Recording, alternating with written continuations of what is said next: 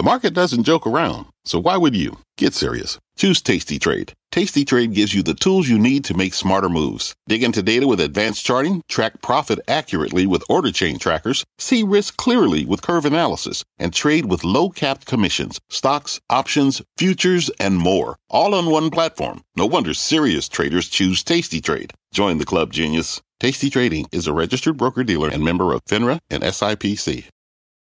Market insight and analysis. You're listening to the opening bell of CNBC's Squawk on the Street. Good Tuesday morning. Welcome to Squawk on the Street. I'm Carl Quintanilla with David Faber, Mike Santoli at the New York Stock Exchange. Cramer is the morning off. CPI does come in pretty much in line, up five tenths on headline, six four year on year, which is the seventh consecutive month of declines. Market seems to have priced that in pretty well. Futures relatively steady. Our roadmap begins with that sticky inflation data. Uh, CPI showing annual deflation again, down seven straight months, but signs that the pace of easing may be leveling off. Plus, Ford is cutting costs. It's laying off thousands as it shifts its focus to EVs. Chairman Bill Ford saying the company took its eye off the ball. And shares of Palantir are having a rare day. Why? Because they're up ahead of the open. The company slows hiring, but it forecasts its first profitable year. Let's get to that CPI print. Obviously, markets been waiting for this for days, trying to price it uh, in advance. Uh, a lot of focus this morning on core services uh, and um, shelter, especially. And yes. that's important because if that does make up the lion's share of the inflation, you could argue, I guess, it operates with a lag, and yes. maybe things are happening uh, faster than the data can reflect. It's been the prevailing idea that you can, to some degree, look through the shelter component. Even uh, Fed Chair Powell has more or less nodded in that direction by saying core services X shelter is the is really the super core item that we're looking for. That was on an annual basis down below four percent, although still kind of stickier than you'd like to see. So the the monthly prints are still elevated, but yeah, the market has had a fix on this. Um, I think just in general. The components are, are not whipping around the way they were last year. The, the numbers themselves are moving more slowly in a somewhat more predictable way. So you got an on target reading month over month. And the bond yields had, you know, lifted over the last 10 days into this. So it's not as if the market was caught flat-footed by the idea that well we still have uh, higher inflation than we'd like. So you also almost priced out uh, the possibility of rate cuts later in the year. Not quite, but before today, almost did that. So it feels like the market was where it was. What I find amusing is people, you know, ahead of time, the trading desk handicapping how much the stock market would move yeah. on various different prints for CPI, and there was almost no room allowed for anything less than a three quarter percent move in the S&P 500. So I think there's this sense out there that we got used to this being a really uh, kind of spring-loaded number, and the market was going to rebel one way or the other, and it's not quite the case right now. Maybe the economy remains too strong for the Fed's liking. We probably have to f- price in higher for longer, but that's not fresh based on today's numbers. It doesn't seem. So I mean, the move in the bond market is not much, right? Four five, where were we? Four five, we're yeah. at four five three, or somewhere around there. Nothing in the ten year dollar. Yeah. kind of hanging the same on on the news, right? But yeah. but the ten year was at three forty like twelve days ago. Yeah. Sorry about that. Uh, yeah, the ten year was was at three forty like a you know less than two weeks ago before the jobs number. So you've had this uh, pretty big repricing in there. I do know note the six month T bill is above 5%. So that's a little bit of a benchmark to say, you know, this is where we are because the six month frame is going to capture, presumably, peak Fed funds. And that's now uh, above 5%. So we're going to get more Fed speak today. Uh, we've had, I think, uh, Barkin's on the table. We'll get Logan Harker Williams. Um, to what degree does this all get chewed up uh, today? Uh, job's not done. They're going to say the job's not done. Um, probably going to speak in unison about um, the possibility we might have to do a little bit more and the higher for longer. Maybe the peak rate that we handicapped in December is not quite there. But uh, I don't know. The temperature's been dialed down just a little bit at this point. What's also been interesting is the market response, even to a pretty poor earnings season, hasn't been terrible. So I don't know. It's not as if you know the market built up these you know calluses last year that, that, that means it can't get hurt. Uh, but there was a little bit of, uh, uh, of resistance to bad news. That, that well, Mike, let's let's dig in. When you say pretty poor earnings season, it's yeah. kind of funny to even hear poor associated with the earnings season, especially given the response in the market. So, yeah. what are you looking at when you use that word? Um, the beat rate, the absolute year-over-year growth, um, and also the change in um, the first quarter estimates that has occurred. The cuts in in first quarter um, earnings estimates based on what's come out of, for the fourth quarter number. So you're down three percentage points since the beginning of the year, uh, based on what we're expecting this year. So guidance has been skewed lower. But what's interesting is, of those companies missing, the stock market reaction has been as benign as you've ever seen it. So does that mean the buy side was working off different numbers, or investors in general didn't expect much out of it? Uh, that you know that seems to be the takeaway. Right. I mean, we've been talking about S and P earnings being what in the 200 yeah. area for this year. Maybe we talked enough about it that 200, I still don't think is priced in. You don't. But but we're on this glide path to where it's going down, but not in this really shocking way. It's kind of happening and it's a grind as opposed to a, a real huge air pocket in the numbers. Yeah, uh, we're about um, we're almost done. I mean, 80% of earnings are in for the quarter. Uh, 69% are managing to beat. Uh, one year average is 75. Five year average is 77. Yeah. Um, but the magnitude of the beat is lower. So, you know, they're eking it out. And it, it's kind of how it goes right now is companies are really good about making sure that the numbers are not too far out of whack before they actually report. As we said, we'll get some more Fed speakers later on this morning. We've already gotten some uh, speakers from uh, the major banks, uh, Bank of America, Goldman Sachs. In fact, David Solomon said the chances of a softer landing have improved. Uh, here's some of what he said. Inflation is still sticky. And, you know, I'm, I'm in the camp that it's still uncertain you know exactly what the trajectory will be of tamping down inflation. And inflation is a big headwind for growth. And it's a big headwind for corporate investment. I think, I think you know, investment in industrial companies is still going to be relatively conservative for a period of time until there's more certainty. And so I'm not sure. I, I, I agree with the consensus that it's a softer scenario, but there are still tails, you know, both to the positive and to the negative that could be harder. And I just I think we're in an environment – where we're probably going to have kind of more sluggish, slower growth for a period of time. Uh, pretty interesting comments about headcount and, uh, and capital flexibility this morning. Yeah, and I think that's where everyone's mind is. I mean, the, the economy hasn't given way as quickly as you would expect if you're expecting a, a much harder landing, right? We know that. The January uh, credit card spending data was way to the upside uh, based on expectations. Obviously, the jobs numbers are where they are. Yesterday, housing related stocks were leaders on the upside, right? You had the home builders up more than like 2.5%, Home Depot Lowe's, you know, Sherwin Williams, the whole complex. It just seems as if even the housing market, you know, on this one percentage point drop in mortgage rates, all of a sudden got a little bit of a rebuild of demand. So uh, it, it's certainly not happening quickly enough. And um, that's the question is if the Fed really says, well, that just means we have more ammo to raise further uh, on the rate side and, and, and, do more to be sure that inflation is taken care of, or we're willing to see how this plays out. I mean, I think those are the, the two sides of it. Um, and of course, the leading indicator still suggests we should get a good deal of slowing. I mean, you know, a lot of it's working its way through. Short yields being where they are, a lot of loans reprice off that stuff, right? So it should it should actually have some effect. Yeah. No, that's a good point in terms of uh, at least those companies that have a floating rate capital structure or some of their capital structure being floating rate. It's not looking good if you have near term maturities and have to reprice uh, at far higher uh, rates. You know, as for housing, I mean, in the in this latest report, rents were still up. I guess yeah. it lags in terms of catching up with the, does, yeah. with the current data because what we were up residence was up 0.7 percent 8.6 percent year over year still for rents yeah based on the on the way it's calculated everyone's kind of been uh, sort of schooled on how that's going to have to work its way through more slowly. People are fixated on the, the sort of more real-time indicators of uh, rent listings, things like that. That seems to be seem to be more friendly, but we'll see if it you know comes through because.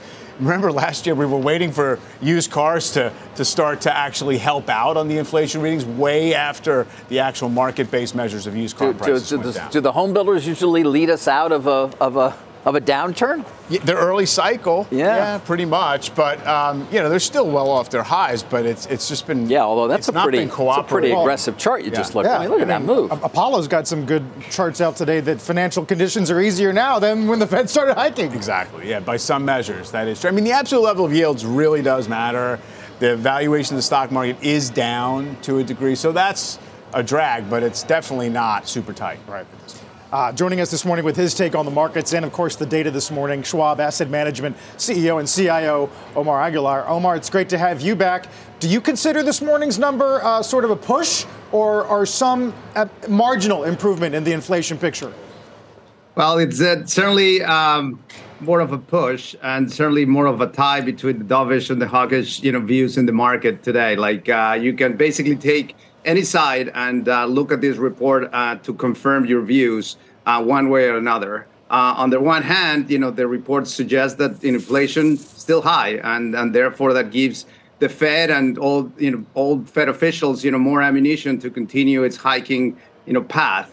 Uh, on the other hand, you will basically say that the long-term trend on inflation is coming down, and therefore, you know, the possibility that the economy will stay in a soft landing will probably be the best case scenario. So you can actually basically play both sides. Do you are you a, a proponent or a follower of this view that getting to four, let's say, uh, can be done, but getting to two will be a multiple uh, in terms of difficulty? And if so, does the market have a moment of clarity when, when they come to the realization that that may be the case?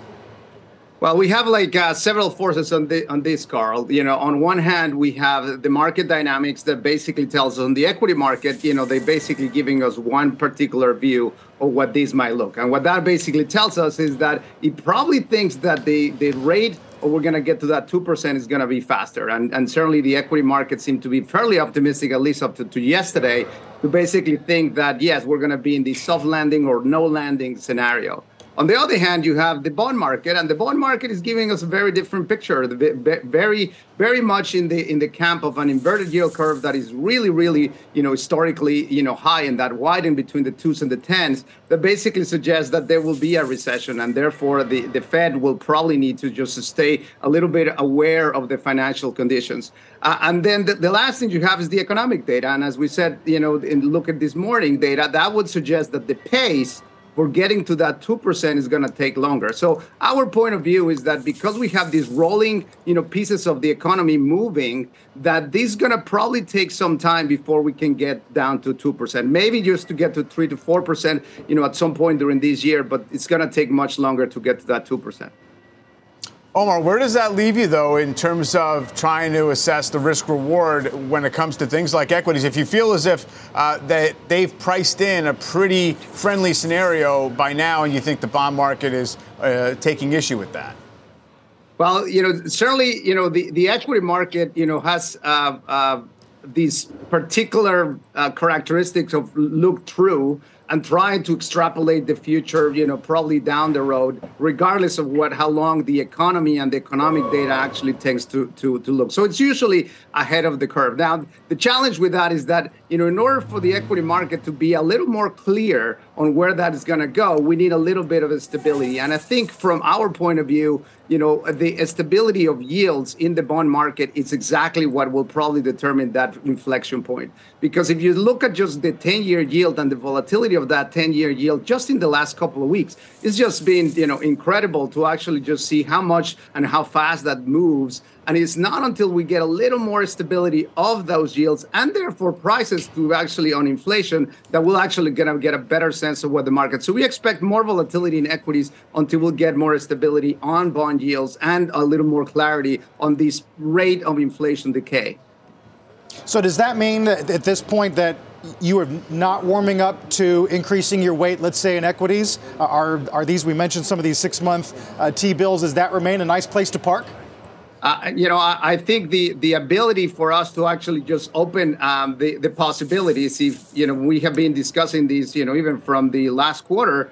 Uh, in the fourth quarter, we say like TINA is pretty much dead, and now you know it's open up to a lot of really good possibilities you know the yields that you get on the short part of the curve in fixed income is something that you know it's very open now that we didn't have before and if you actually wait probably for you know 12 months to 18 months you're probably not going to get as much as you can actually get today so in, yeah. in many cases opening up to different diversification options including bonds you know it's probably more open than not right I always think back to the time where there was no alternative. Certainly not uh, the case, arguably, today, Omar. Uh, thanks so much. Good to see you.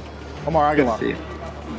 When we come back, a Ford cutting jobs in Europe, adding some in the U.S. as it revamps its EV strategy. Tesla, meantime, changing prices on some of its models in the United States again. Fourth uh, pricing move in a couple of months. Uh, futures have gone red on this Tuesday. Important data with CPI. More squawk on the street is straight ahead.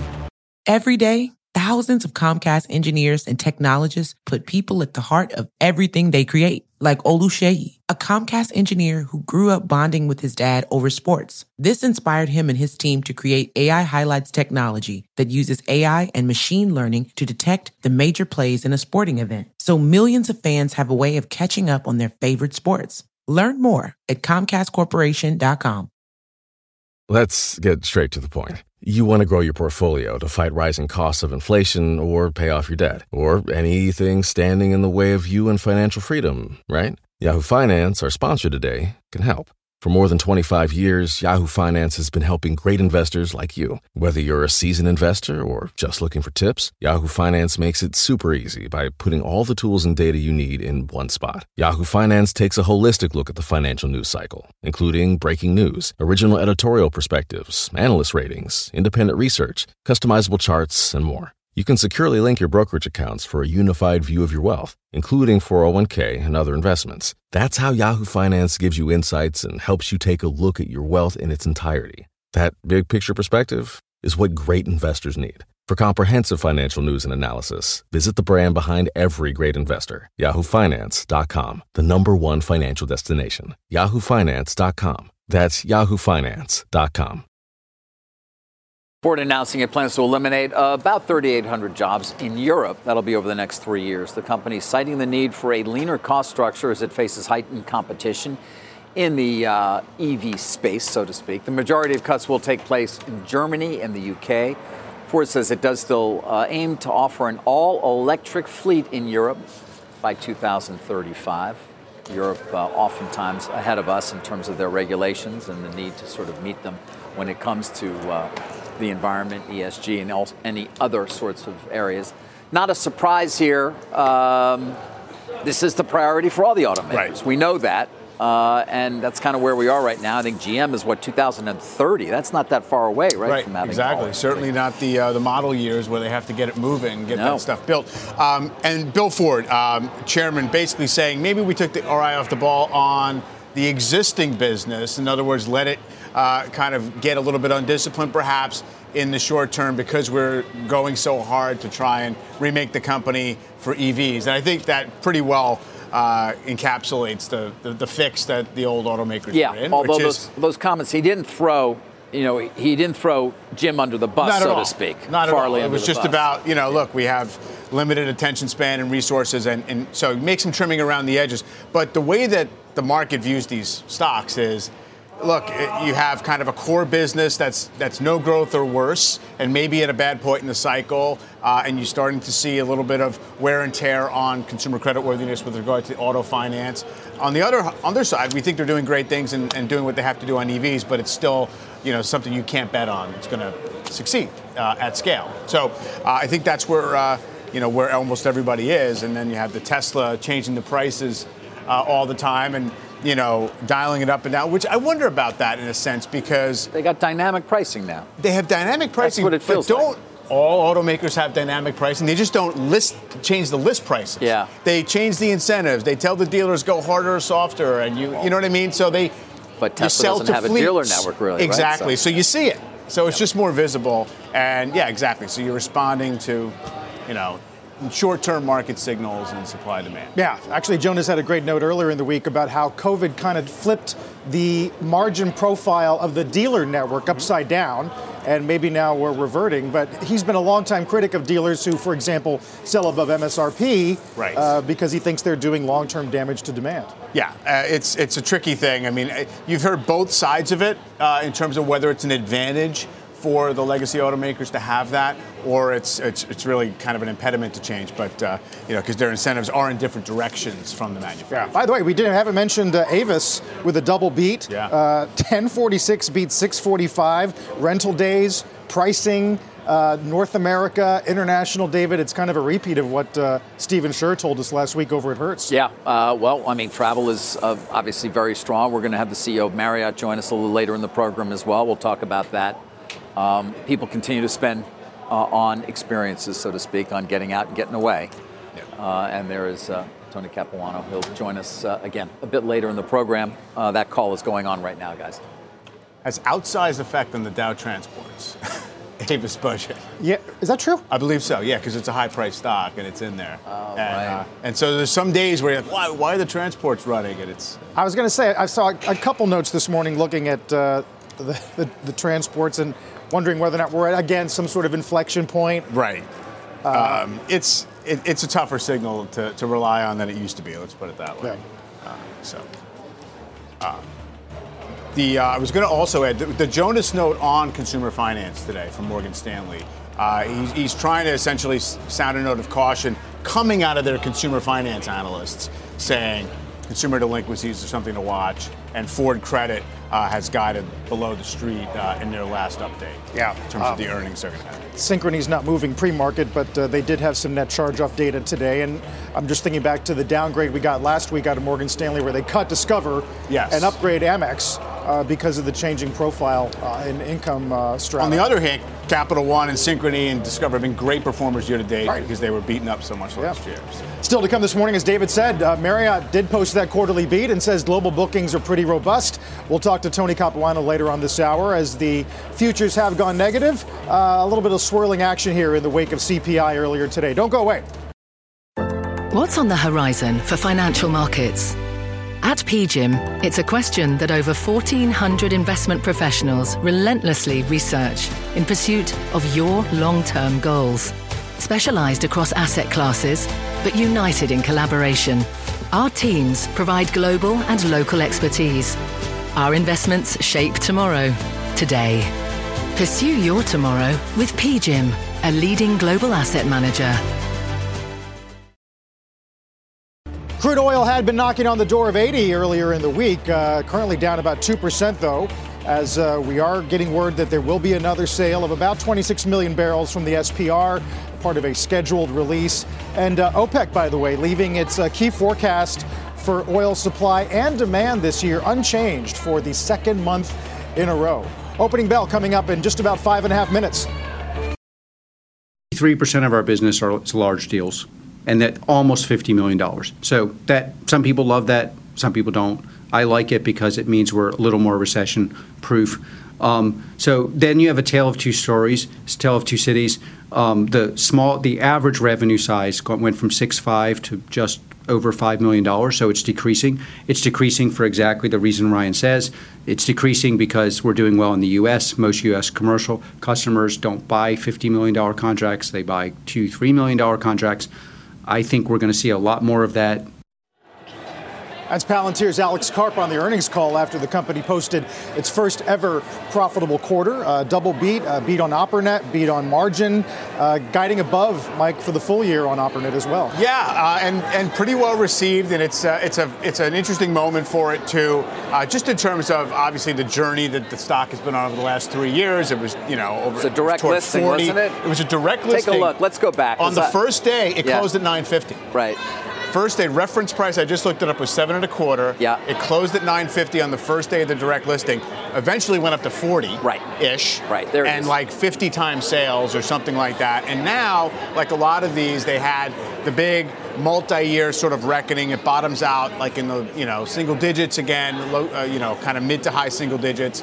And now it's up a lot from the lows, but still now it's sort of okay. We can get a fix on the revenue run rate. It's like seven times you know sales as opposed to anything else, and everybody's obsessed with AI all of a sudden, and so it all kind of comes together in this uh, in this little bump today. I Yeah. Commercial revenues obviously growing a lot faster than government revenues, but still make up a far smaller percentage of the overall revenue pie for the company right now. U.S. commercial revenue up uh, 67%, though, government 19%. And yeah, one, one cent a share, GAAP. That's right. It is a GAAP number. It's a GAAP number. and should be somewhat more predictable because it's half, you know, government. So. Let's get the opening bell here in the CNBC Real Time Exchange. At the big board, uh, black women on boards. And at the NASDAQ, uh, Regen X Bio, a biotech focused on gene therapy. You know, Mike, you mentioned AI, um, and we did see a bit of a reversal in some of the big, big bear uh, C3 AI yesterday, coming back down to earth a, a bit. Yeah, some of the, you know, the smaller, uh, subscale kind of buzzy ones did reverse. Although, um, also noticed this morning, B of A has a note on NVIDIA saying that uh, essentially this huge AI arms race uh, is likely to really ramp the growth rate for you know their uh, kind of chips built for it, uh, accelerating. I mean, 25% you know revenue growth as far as the eye can see, they're saying, and you know they raised the, the price target up toward uh, I think it's like 275. So you know it was a, it was a kind of a refreshed look at, at Nvidia. Uh, and an excuse to raise the price target, but already, I mean, Nvidia is, you know, it's the sixth biggest market cap company in the in the market. Yep. Uh, it's a percent and a half of the S&P. It's already up 50% this year.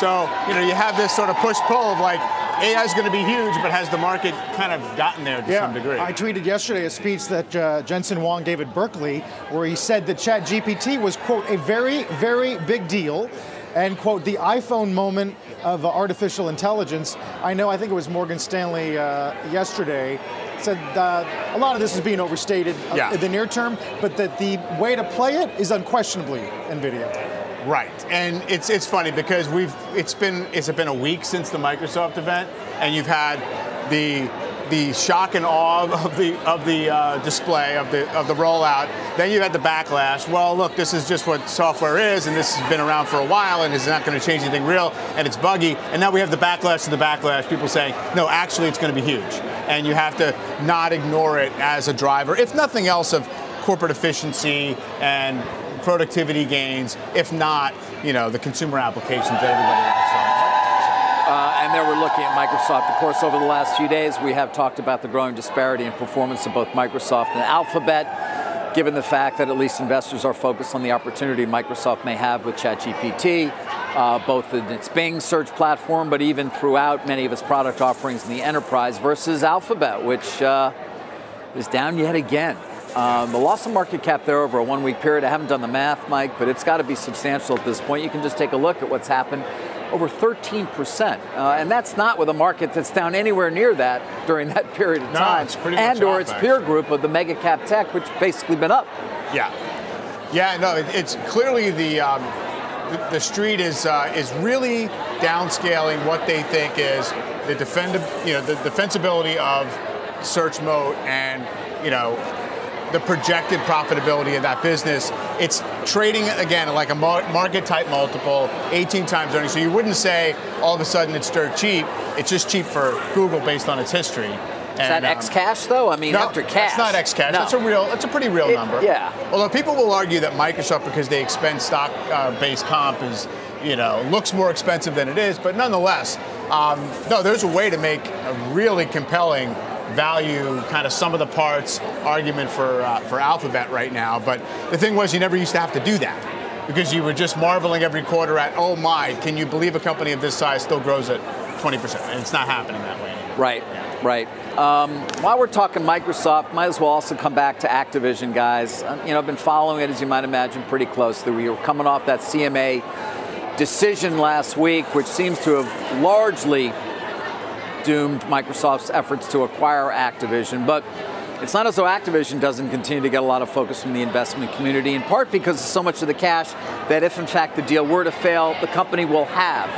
Uh, in fact, if, the, it goes beyond, I think it's the uh, 14th of, uh, um, of April, you get another half a billion from Microsoft uh, to Activision. That would bring the reverse term fee to three billion, um, three billion dollars. Um, yesterday, the CFO of Activision was in Boston. Today, in New York, doing some um, conversations with investors. I think yesterday it was a Jefferies lunch. Today, it's uh, another couple of uh, brokerage firms. But when asked about what they're going to do with their cash, the CFO said, "Listen, we have a disciplined approach. We're going to evaluate the dividend or a dividend, buybacks, uh, and even M&A." which was surprising to some in the audience uh, as well. As an aside, I'd mention uh, there's been some speculation I've heard lately because Morgan Stanley put the name on the restricted list. Have they been hired in some fashion? Is there a possibility of activism defense here for Activision? Because maybe somebody's in there thinking, well, we want to make sure they return a lot of that cash to shareholders. We'll see. Um, Elliott's name has been mentioned. No real sense there as to whether that's true but did want to mention it overall on Activision. It's held up very well. Yeah. Very well. Obviously, the spread to the $95 price from Microsoft is significant. It always has been. It will continue to be, even though there is still a glimmer, people hope, of hope somehow they could agree to sell a division, which seems unlikely. Right. Reach some sort of deal with Sony seems unlikely to uh, overcome these CMA's objections. It, it's over the span since the bid was was out there, since Microsoft agreed to buy it. It for a while looked like there was a lot of downside to Activision because the rest of the peer group, you know, had this had a bad quarter and they and they went down. The valuation Yes. looked like it was mismatched, and then it just held it steady. The you know that bid out there just held it in, the, in place to the point where the rest of the group caught up, but it looks like it grew into the valuation a little bit. Yeah. Um, by the way, on Activision and activism, the possibility, I don't want to make too much of that because there isn't too much. Come back to Salesforce. Uh, you know, not much to report there. Most people looking more for the likelihood of a, of a settlement here of some kind with Elliott. Here we know Elliott's there. Um, the nominating window opened the other day. No word there. Not much, but you know, Benioff does like to avoid conflict to the extent that he can. I mean, he put Mason Morfit on the board like that Yeah. from Value Act. So again, just waiting to see here. If you did get some sort of settlement with Elliott, what would it look like? What would it include? You know, is it a new board member or two? Is there some sort of roadmap to higher margin target, roadmap to succession? Again, we'll see, but certainly one that we remain focused on. I wish I had more from our reporting there. I haven't been able to come up with much. I mean, Wells Fargo was this morning out with a, a, note on Salesforce, really looking at the margin expansion possibility and saying that there is a path to like 500 basis points of operating margin expansion in fiscal 24. So the idea being that there's there's plenty of room. The company has spoken about even incremental cost cutting beyond that point. So it just, if nothing else, creates this sense that there's a you know, there's there's a little bit of uh, urgency and an impetus from the activists to do what what can be done within the company and uh, and and get the profitability up. And you know, the market never, for years, never cared, right? So it's not as if they've tried all along to maximize bottom line profits and failed. It's just that they weren't run that way.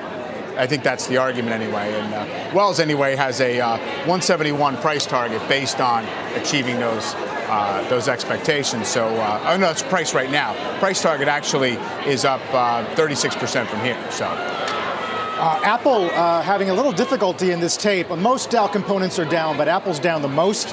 Um, this FT piece pretty interesting, uh, Mike, about stumbling blocks as they try to move some of their supply chain to India. Yeah. Uh, there's a line in here that uh, one of the uh, suppliers, Tata, uh, just one out of every two components coming off the line is in good enough shape to then be sent to Foxconn for assembly. Um, and they obviously are sending executives there to train and, and get that supply chain up and running. But that's going to be an interesting migration. It's a, a huge undertaking, you can only imagine. On the upside, Ted Lasso is coming back uh, for their new season, uh, March 13th. yeah, I don't know. Uh, I don't know how that fits into the earnings model. I don't know if the street really has a good fix on. On what that does for Apple uh, plus churn. Um, my, my rule on Apple is when you get these stories about supply chain or you know order you know order cancellation of volumes and, and, and you know manufacturing issues, if the stock responds, it's because the stock needed to do that anyway. Because, meaning, meaning that uh, I, I think Apple is given the benefit of the doubt that they're going to sort those things out. So if we're down one and a half percent in Apple, it's because people have been piling in, and it's still you know on the expensive side, and uh, and and you know uh, it, it was moving with the index or powering the index in this Nasdaq move, as opposed to you know specific pricing in of uh, of volumes. I mean, they spent about five billion in content just to the to the uh, Ted Lasso at Apple. Um, where's Amazon at about eight billion? Disney Plus about 16 billion. Netflix 17 billion. But when it comes to content spend for an Apple, I mean, it could be infinite. Nobody cares what Yeah. they spend. Um, and Amazon less so, but still, you know, I brought up this idea: would Amazon ever consider just saying, "We're done"? Right. It's a lot of money they could cut very quickly. It's very true. Uh, if Amazon Yeah. chose not to sort of continue to pursue their content strategy, no sign that that's the case. But uh, when you mention Ted Lasso, I do think about what they spend there. Apple's a real player here, though. But again, you can put those dollar numbers in some perspective. Although they're spending, what did they? Did they buy Michael Lewis's treatment for SBF? Did you guys hear this? No, really? Uh, I, s- I heard they spent I heard it's 10 million bucks. You imagine? Just for the option? Yes, yes. Oh, because he, No he got lucky with the rolling yet. book, right? Yeah. Right, it- on on Sam Bankman Sure. Fried. Yeah. Man, And aren't there better to like, be lucky than good. I mean, how many both. projects do you think there are at this point? Like everyone's got one. Yes. right? Every- oh, I mean, every streaming SBF? service is tr- is apparently hustling to have their version of it. Oh, oh sure. without a but doubt. Lewis has got the in, right? No, of yes, course, yeah. he's got the end. Yeah. But yeah, everybody. You don't Yeah. have one, Mike? You haven't done a Although, although it's, isn't Lewis famously uh, talked about how it's such a great scam? You sell the option, they renew it all the time, they never make the movie, which was the case until Moneyball.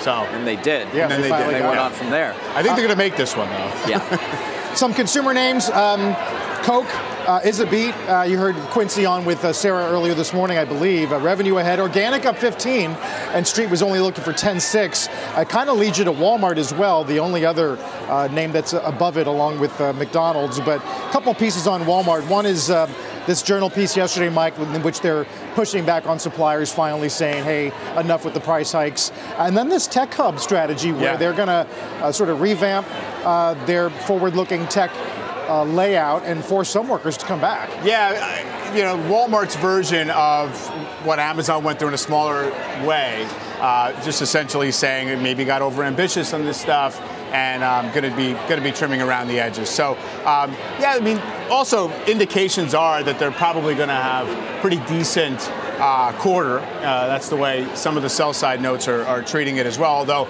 expecting conservative guidance in the mode of, of Walmart. But yeah, uh, trying to you know again get uh, get fit. It's it's it's, it's the rule right. What do we make of uh, Andy Jassy telling the FT he's going to double down on physical stores?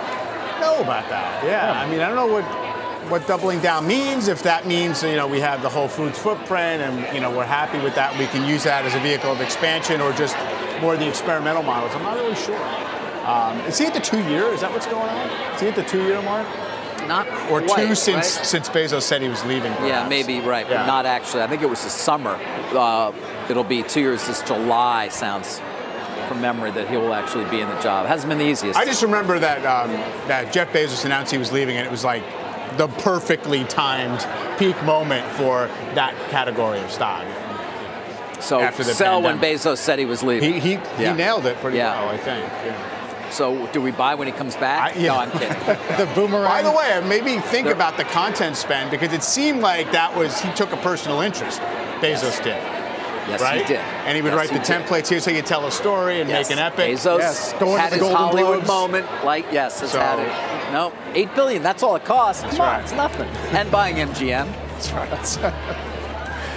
Uh, when we come back this morning, earnings, uh, travel demand, and inflation. We're going to discuss it all with the CEO of Marriott first on CNBC. As we go to break, though, check bonds today. Uh, if you missed CPI today, five tenths was pretty much in line, but up from the prior one tenth. Uh, and year on year, 6.4. We were looking for 6.2. There's a look at what yields have done as the uh, 10 year still trying to hug three and three quarters. Be right back. Boeing has uh, shot to the top of the Dow component list this morning as the White House scoops some news uh, saying that Air India has ordered 220 Boeing jets.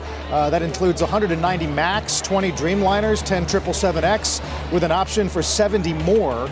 As they say, uh, the airline's trying to transform itself under Tata. Uh, Boeing currently up uh, almost 2%, with the Dow down 104. Be right back. Marriott reporting quarterly results this morning. Uh, it was a beat on both the top and the earnings line. Strong travel demand continues. Marriott International CEO Tony Capuano joins us in a first on CNBC. Tony, good to have you. Let's just start off on your sense of the economy. On the conference call, you said, you know, we have not seen signs of demand softening. Uh, it's early in the year. We've got a lot of cross currents. Do you expect that to remain the case for the remainder of the year? Uh, good morning, David. We think so. The, uh, the forward booking data looks terrific.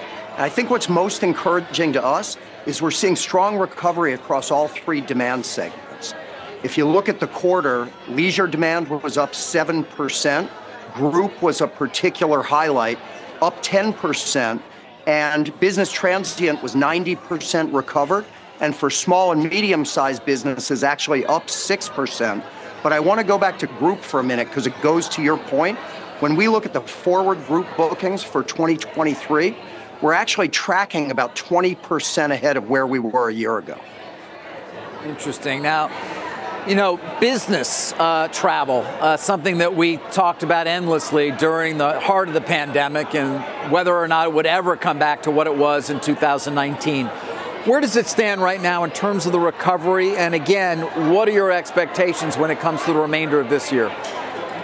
So, in the US and Canada, our biggest market, we're 90% recovered to where we were pre pandemic.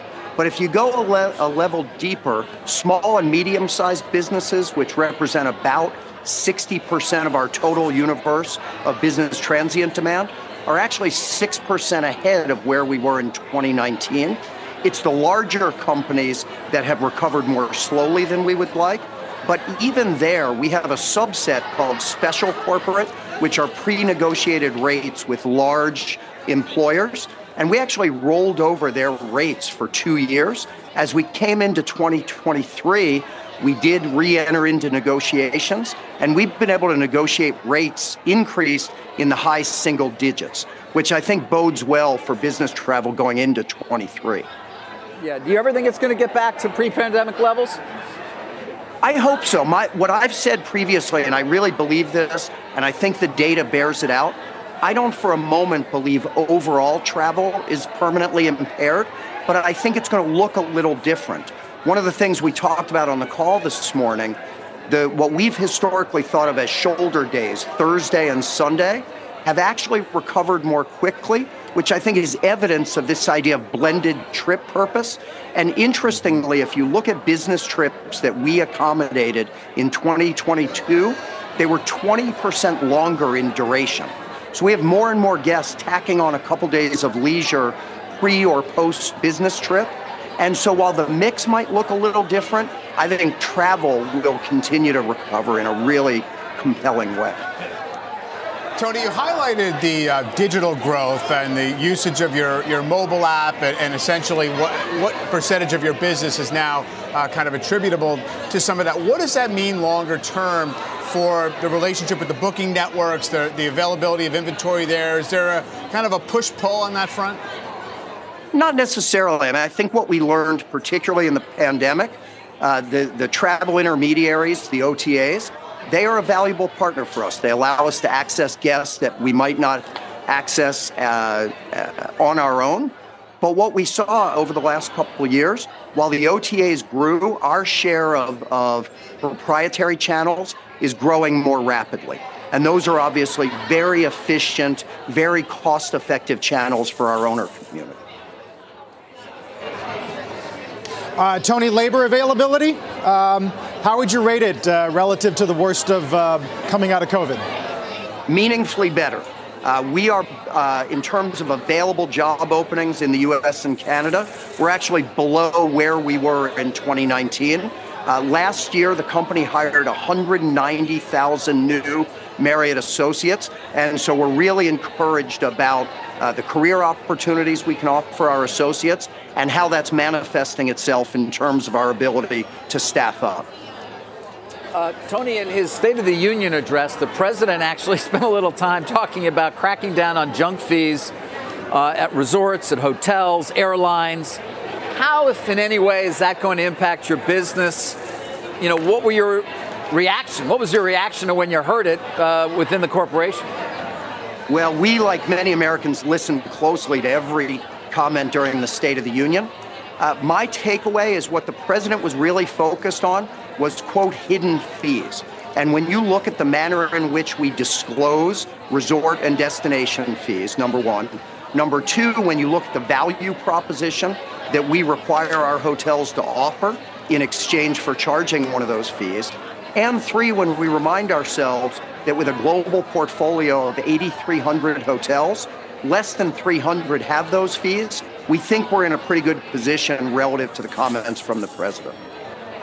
And finally, Tony, having traveled very recently as well, um, housekeeping service has not returned to an everyday affair in many of the places you may stay. Is that simply uh, where we are right now and something that will continue, a way obviously to improve margins for many of these hotels? Or will we ever get back to every day? Well, we're in the hospitality business, so our, our housekeeping is evolving based on the expectations of our guests and the economic realities that our owners and franchisees face. So what we've rolled out varies a bit by quality tier. In our luxury portfolio, we are back to where we were pre-pandemic, full housekeeping every day. In our full service portfolio, we are doing a, a modified daily service. And in our select service portfolio, we're doing an every other day modified portfolio, uh, service, excuse me. So we think we're meeting the needs of the guests and being sensitive to some of the continued cost pressures that our owner community faces. All right. Sounds like we're more of the same on that. Tony, always appreciate the updates. Thank you. Thank you so much, David. When we come back this morning, uh, Bank of America Chief Brian Moynihan will get his take on inflation, the consumer, and a lot more as the market seems to have repaired some of the opening losses. Uh, S&P's gone green, uh, 4140, and the Dow shaving its losses down to 40 points. We're back in a moment. You've been listening to the opening hour of CNBC's Squawk on the Street. From their innovative practice facility to unmatched views from the fairway, the PGA of America is helping lower scores and elevate fan experiences with 5G solutions from T Mobile for Business.